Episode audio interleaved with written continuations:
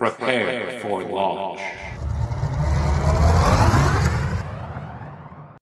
Launch is a series of short videos and curated resources to support and equip ministry leaders for the important work that God calls us to the work of growing in love of God and neighbor and the transformation of today's world. Welcome to this episode of Launch Faith Formation.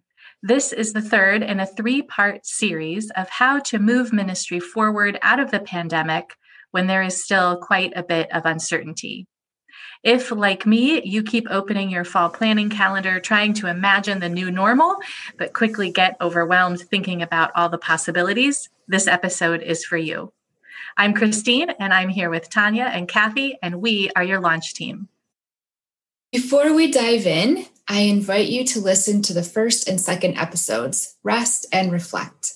Our belief is that it is helpful to imagine preparing for post pandemic ministry as if we are on a long hike through the wilderness when a cycle of rest, reflection, and reorienting ourselves is essential to reaching the final destination. This episode is designed to help us figure out the direction for the next part of the journey. We like to start each episode with a fun question. Today, I'm wondering about a trip you've taken when you had to reorient yourself mid journey. I can start. A few years ago, one of our wilderness trip leaders became ill at the airport before they were about to take off and asked me if I could jump in. So I rushed to the airport, uh, packed within two hours, but I didn't actually know where we were going. There was a man on the airplane sitting next to me and he said where are you going and I, I, couldn't tell him so i had to look quickly look through the devotional and try to figure that out but i felt like that whole trip i was sort of thinking, okay, what state am I in? Where am I hiking? And where am I going? Because it all happened so quickly. Tanya, how about you? Yeah, you know, I I'm directionally challenged, and so I've had to reorient and find my way many a times. I can't think of one story, but I also know that I'm a planner and I like to have control. And so I always say um, when things don't go according to plan, my GPS is always saying recalculate, recalculate, recalculate. And one example that I, that comes to mind when I think about this is when I was in college, I went with this plan that I was going to major in music and psychology. And just one thing after another kept getting in my way and i kept feeling like i was recalculating recalculating. And so um, one day i went to sign up for classes for the next semester and the psychology class i had to have was full. And the professor who was sitting there said well sorry that this class is full. You might want to go try a religion class since you have to have one of those to graduate. And so I found myself wandering over to the religion class table and I signed up for a class. And three and a half years later, I ended up majoring in religion and going to seminary. And the rest, I guess, is history. But it was that call to recalculate and simply just go to a different table um, that kind of changed my course and my destination, if you will. Kathy, how about you? Wow. Yeah, my husband and I were driving to a conference in Atlanta and as we drove through Kentucky, somewhere along the way, we made a wrong turn and ended up at a dead end at the Kentucky River. Like literally, we couldn't go anywhere any forward. So we had to backtrack with our infant. Uh, it was a long backtrack and a major reorientation, but we made it eventually to Atlanta.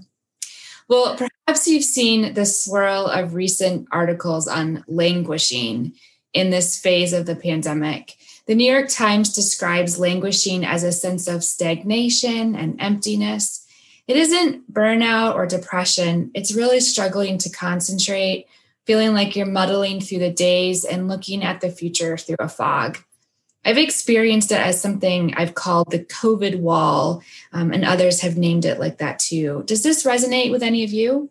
Absolutely, Kathy. I know throughout this last year, I continually say my synapses are not firing and have talked a lot about having decision fatigue. So this really resonated with me for sure. What about you, Christine? Yeah, I agree. What I'm noticing is that people are frequently commenting that they lack their usual focus. And I, for one, have not been able to read the what the volume and eh, I'm just not I can't motivate myself to to read. And I uh, recently heard a colleague say exactly the same thing. And I was so relieved to hear that I'm not alone in that struggle to focus. Um, so, interestingly, one of the antidotes to languishing is uh, small wins. And looking at the future through a fog is what I'm experiencing. I think many others are too. Uh, that's what ministry looks like right now. Is um, you know talking a lot about the new normal, but not being quite sure what it is, and it seems like a very big undertaking in many cases. It's so true, Christine. And, and as I think about this idea of a new ministry normal, I kind of envision a new normal where leaders are able to focus on the best research and practices for faith formation, and they have the courage to move forward and to try new things. Uh, Tanya, could you say more about that? Sure, I can try. I think that there are at least two concepts that are foundational to faith formation, no matter your circumstance and situation. First, Faith formation is a lifelong and 24 7 process where we grow in love of God and neighbor. And it's important to remember that we do this work at home, in our faith communities, and out in the world too. This is why a hybrid approach to ministry is essential as we have the opportunity to connect and respond to God every moment of every day, no matter where we are. The second thing that I think we need to remember, no matter what type of ministry we're creating, is that faith formation is relational. Our faith communities offer an invitation into the work of lifelong faith formation. And our communities provide resources and opportunities to practice our faith together. We know that we can do this important work gathered in person or online. In our homes, we have an opportunity to engage in this lifelong process again, every moment of every day, as we incorporate practices in our daily lives that keep us connected and nurture our relationships with God and neighbor. We meet God when we interact with others. And sometimes I think this is what made that this last year so hard and so beautiful when we were able to find new ways to connect. Connection includes peer relationships and intergenerational relationships. We all need shepherds and guides who not only model the faith, but who come alongside us as we practice and learn together. It's important to remember that this is an experiential and active process that requires a safe space for wonder, imagination, and play. No matter our age, we are always growing, always learning new skills and always sharpening the tools that we have for this meaning making process. Did that help, Kathy? It does. Thanks. It also reminds me of the Washington Post article that asked parents what a better normal looked like post pandemic. Our ministry better normal is grounded in our why, nurturing disciples, and these foundational principles you named for faith formation, Tanya. The question is how do we start heading in the direction we need to go toward a better normal without getting overwhelmed at the length and scope of the journey? Thank you, Kathy. That's a great question. Uh, so, this is the reorient part of our rest, reflect, reorient cycle. Uh, we sort of borrowed this from an experience I had kayaking on uh, Lake Superior. So when we set out in the morning, our guide would point to, you know, sort of a fuzzy blur in the distance and say, we're headed toward that island. And we would get, begin paddling. And as we got closer and closer, then the guide would reorient us just slightly. So, you know, we went from paddle toward the blob to paddle toward the the hill on the left side of the blob or that tall tree now and now you can see the dock paddle there so there's just a minor adjustment as we got closer and closer so, giving myself permission at this stage of ministry to take a small step or a paddle stroke in the right direction and trusting that the Holy Spirit will continue to guide us on the journey is helping me to overcome the sense of languishing that I've been feeling. Yeah. So, how do you reorient? Finding one next small step. Where do you start? Tanya, what do you think? Great question, Kathy. I hope that the reflect step in our second episode really helped everyone notice some exciting places where the Spirit is moving in their lives and in the ministry that they're leading. I also hope that it helped each of us name some of the challenges we're facing. Those places of struggle might actually be opportunities to prune or reimagine ministry.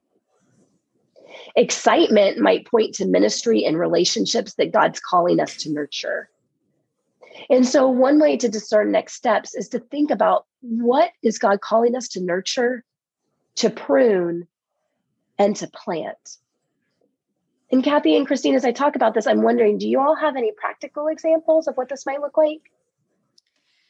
Yeah, I'll go first. Uh, milestones might be something to nurture in your context. In many churches, the strongest engagement was with baptism, a baptism milestone, or a back to school blessing, or welcoming new babies, receiving Bibles, confirmation, those pieces. Even when people were zoomed out, the rituals and milestones were important enough that people kept showing up. That tells me that strengthening existing and developing new milestones might be one step churches can take toward fruitful ministry. Yeah. Thanks for that question, Tanya. I know that for me, I'm going to be pruning some things that weren't working even before COVID. Uh, one of those things is our fifth and sixth grade curriculum, where kids learned what Tanya likes to call a lot of stuff and things about Jesus's life, uh, like what foods he might have eaten, what homes were like, what jobs people had. And when it was created, it was a really forward thinking curriculum. It was hands on learning and project based, uh, but it's been a few decades. And even though the adults in the congregation seem to love it, uh, the children not as much. Uh, it was feeling a little bit young for them, and there was a lot of you know disengaging from it. So then we had COVID, and during remote learning, our middle schoolers just couldn't engage with any more online anything. So, online youth group was hard to do, and online Sunday school. So, maybe not forever in our ministry going forward, but for this fall, we anticipate being able to gather in person again, at least somewhat. And we won't be going back to that old curriculum. We'll be focusing on how to rebuild that sense of community and those relationships among those students. It's important to remember that pruning gives us the space we need to start planting new seeds for ministry as well. An example of a new thing that I've seen happening in churches over the last year is a lot of creativity with online worship. You know, a year ago, many churches were forced to do something online. And as the time went by, there were many who came up with some really creative approaches and now that they're able to do more of a hybrid ministry with in person gathering and online, I'm just really watching to see what new plants emerge from those small seeds they planted a year ago, not knowing what would grow. It's really exciting to watch. And as we watch those seeds grow, we remember and we identify the parts of ministry that God is calling us to nurture to prune, and to plant, revealing the next step on the longer journey to the new and better or more fruitful ministry normal. Thank you. Friends, just as the cycle of rest, reflection, and reorientation sustains us on a long wilderness journey, it also sustains us on this journey of nurturing disciples for the transformation of the world. I pray that you find peace in knowing that you don't have to have the final destination in sight today, just the next right step. And may God, who has called you to lead in this time and place, continue to bless, strengthen, and nurture you. We'll see you next time. Launch is a podcast produced by the Reverend Dr. Tanya Campen, the Reverend Christine Hides, and the Reverend Kathy Pittenger. To find more about Faith Formation, please visit faithformationplaylists.weebly.com Please subscribe and join us for our next launch. launch.